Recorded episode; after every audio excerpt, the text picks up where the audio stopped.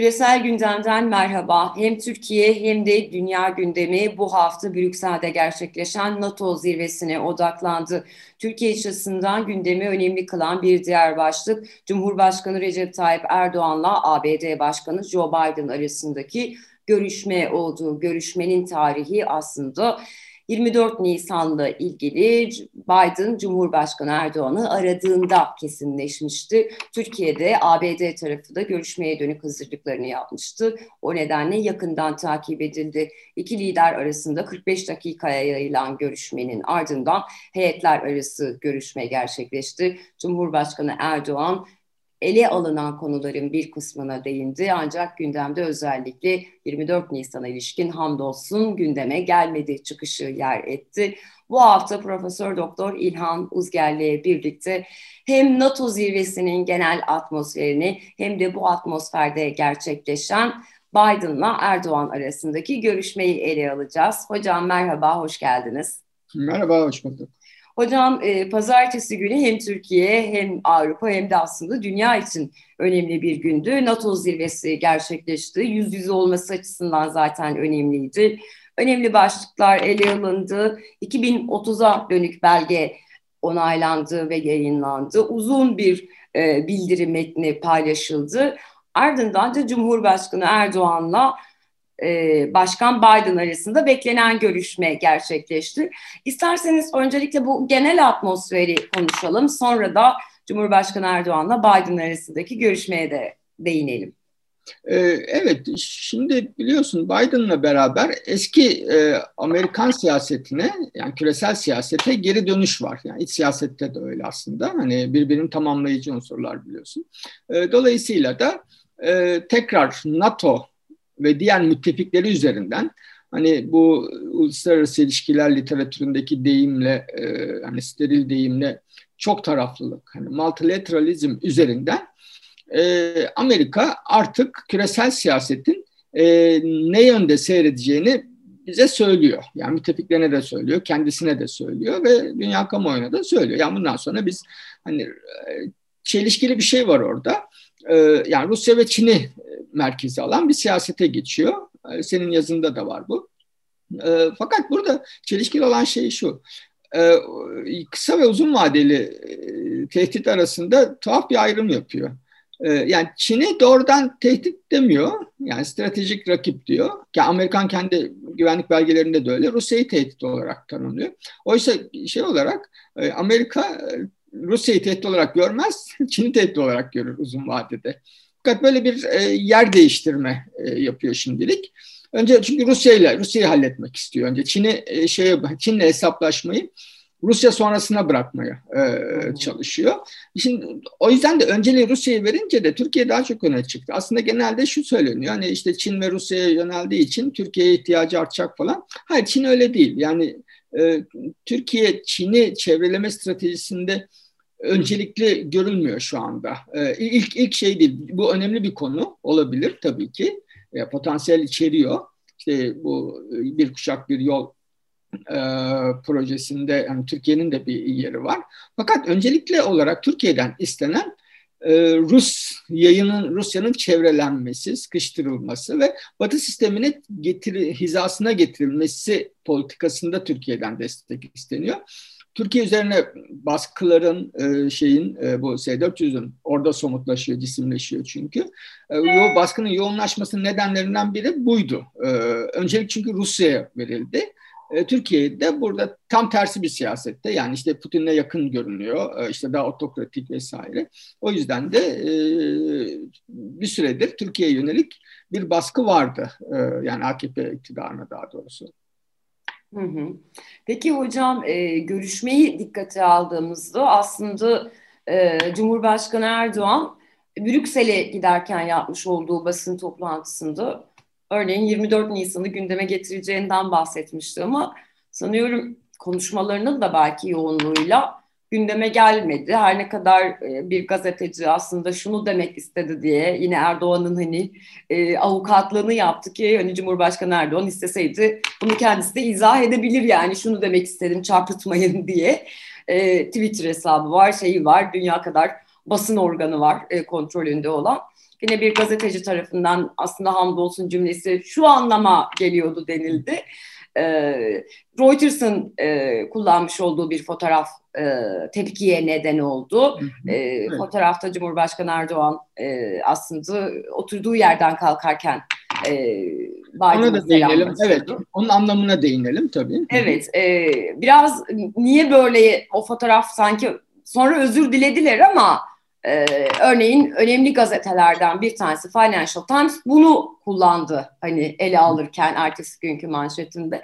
İsterseniz biraz o yankıya bakalım sonra da görüşmenin kendisine e, değinelim.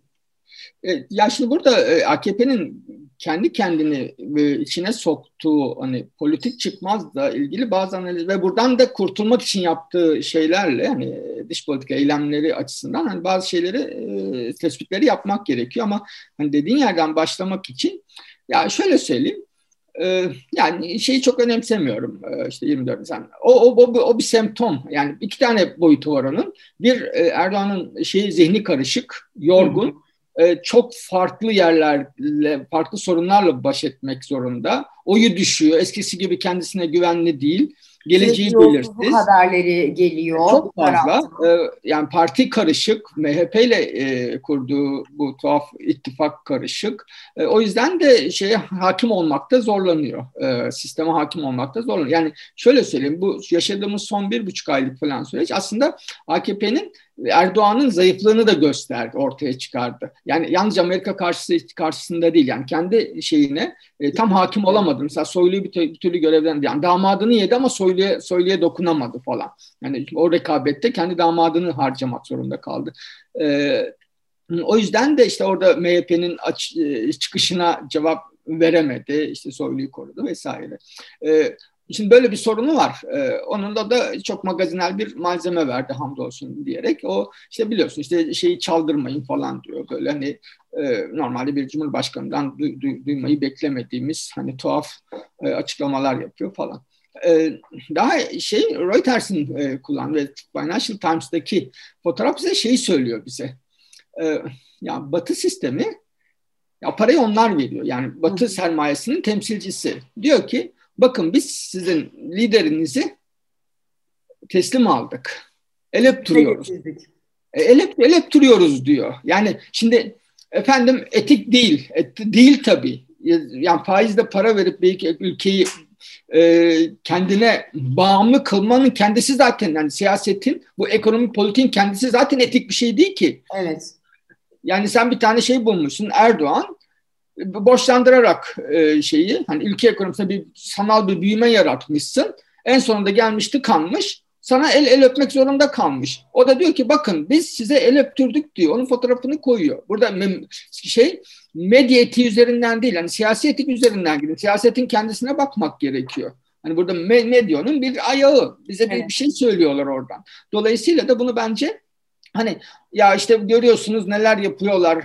Batı'da da medya ne kötüymüş gibi yani Yeni Şafak'tan, Sabah'tan bu konuda ders alacak değiliz zaten. Hani evet. saçmalamasınlar. O yüzden de bu bunu bunu hani politik bir e, okuma olarak hani bakmak gerekiyor.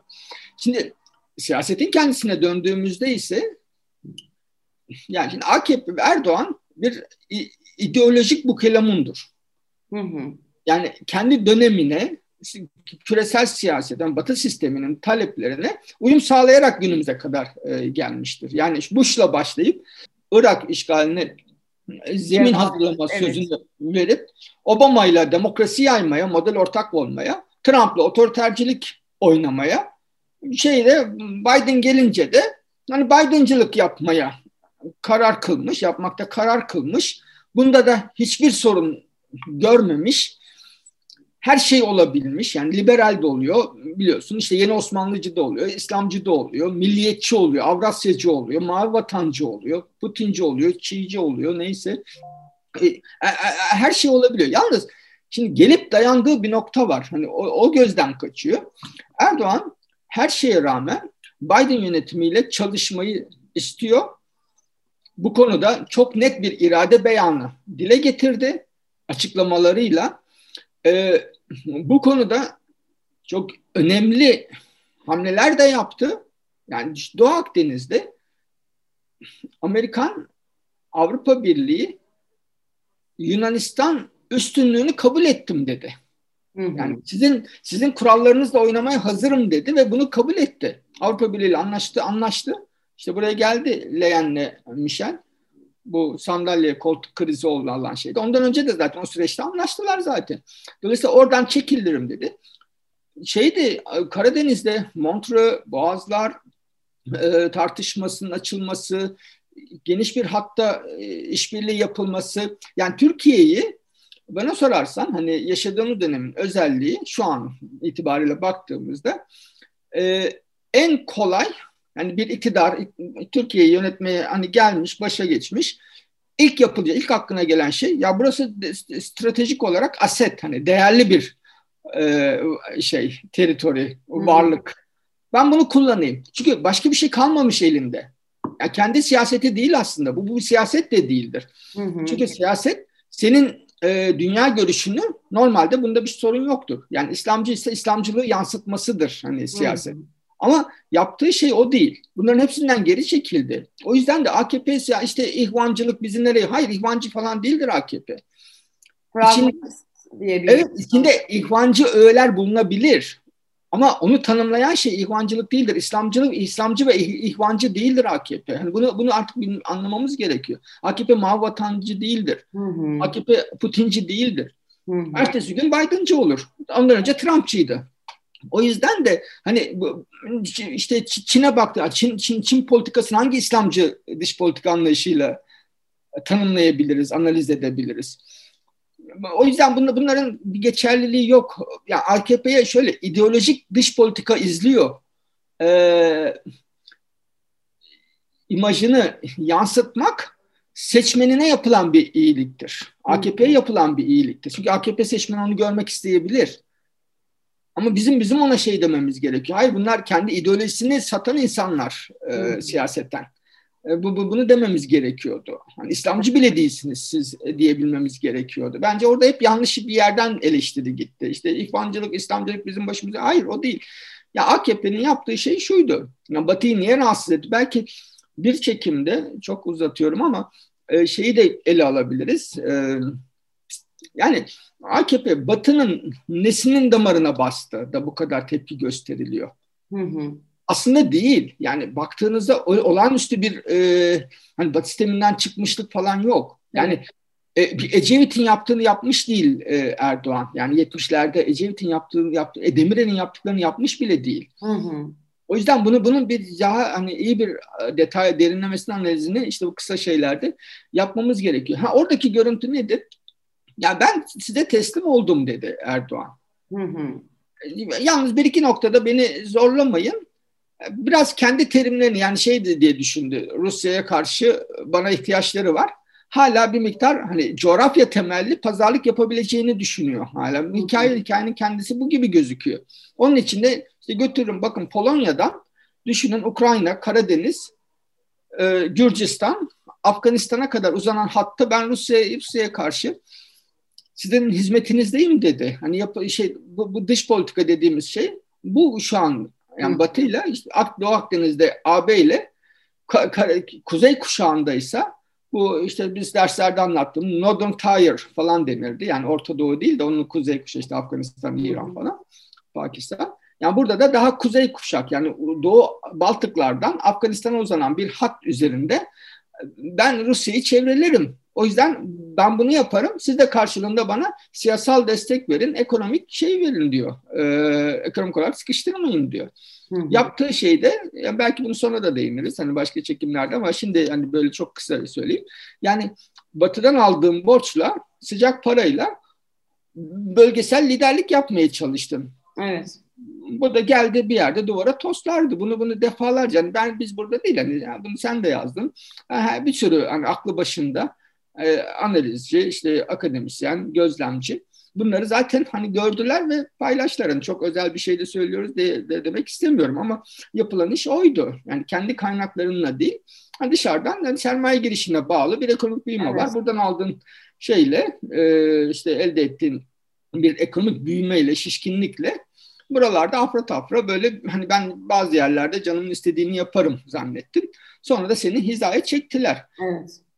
Türkiye'nin Amerika ile ilişkileri... ekonomik koşulların olduğu bir atmosferde e, kenara çekçiler dediğiniz gibi hani e, işte dolar kurunun 8.5'in üzerinde olduğu e, bir atmosferde yani ekonominin genel olarak her ne kadar büyüdük deniliyorsa da kimin büyüdüğü gerçekten bir soru işareti bir e, dinamikle yapılıyor şu anda bu. Yani o sizin hani altına çizdiğiniz gibi borçla dönen e, değirmenlerde artık bir tıkanma var ve e, karşısına aldığı aktörler de bunun gayet farkındalar. Çünkü işte görüşmeden önce e, ABD'li iş insanlarıyla, şirketleriyle bir araya geldi. Onları Türkiye'ye davet etti. Aynen. Yani e, aslında hani Biden görüşmesine hazırlık olarak ben ele almıştım bunu.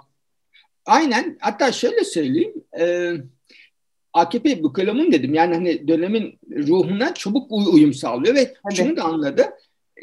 Seçmeni bununla, bunu dert etmiyor. Onu anladıktan sonra içeride çok rahatladı zaten. Yani o işte Yahudi lobisinden madalya alma, İsrail'e gitme bilmem baktık ki yani sonra one minute deme. Seçmen bunlarla ilgilenmiyor. Seçmen orada bakıyor. Hani reis oradaysa götürüp oyunu veriyor. Bunu anladıkları andan itibaren e, iç politika, kamuoyu, dış politika ilişkisi koptu. Evet. Yani o sınırlayıcı yönünü yani koptu derken çok şey minimize oldu. Yani en az ilgilendiği şeye dönüştü, konuya dönüştü. Hı hı. Şunu söyleyeyim, hani bu kısmı önemli, atlamayayım. Ee, AKP buna uyum sağlıyor. Biden'cı olacak. Çoktan razı buna. Ama Biden yönetimi Erdoğan'ın Biden'cı olmasını istemiyor. Hmm. Problemi o.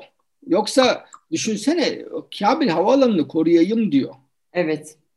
Normalde Amerika askerlerini çekiyor. Bunun üzerine atlaması lazım değil mi? Amerika ayak sürüyor. Evet. Düşünsene e, Müslüman çoğunluklu bir ülke. Türkiye'nin Afganistan'daki imajı her şeye rağmen iyi tarihsel evet. olarak. NATO'nun ikinci... Pakistan'la keza hani evet, Pakistan olarak iyi ilişkileri gayet var. Iyi, gayet iyi. E, orada zaten deneyimin de var Afganistan'da. 20 yıldır Türkiye de orada NATO çerçevesi içinde. Amerika niye buna ayak sürüyor acaba? Ya büyük bir pazarlık yapıyor ya da ben seninle öyle her yerde çalışmaya hevesli değilim demek istiyor. Dolayısıyla hani şunu söylemeye çalışıyorum. Tamam Bush'cu oldun, Obama'cı oldun, Trump'çı oldun ama Biden'cı olamayabilirsin. Evet. Yani o çünkü ABD tarafı istemediği için. Tabii, tabii. Ee, ya onun, onun o siyasetinde tamam Türkiye'de gidiyor. Yani açılım yap, kapatım yap.